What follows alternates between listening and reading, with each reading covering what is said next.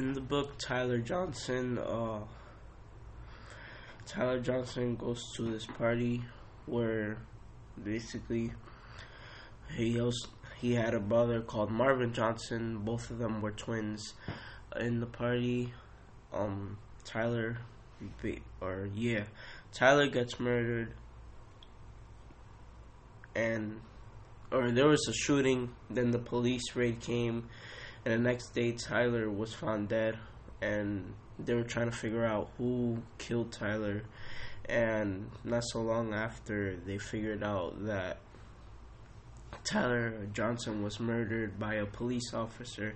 So then this is basically seen kind of like a hate crime because, well, they come from an African American background, and a police murder him because in their eyes he's basically seen as a, you know, criminal or thug, and the police officers basically seeing whether to go along with it or go against what everybody else is saying, even though they have direct evidence and video knowing that he killed Tyler, Marvin's twin brother.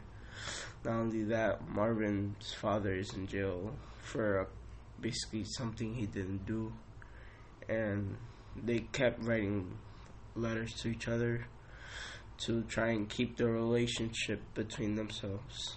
To to keep the relationship up, you know, not to stay like so far apart. And he will explain to him Tyler's death, which is bad for the family in general because you have well Marvin had his brother killed, and by the police, and his father's basically in prison for something he didn't do just because, well, African American.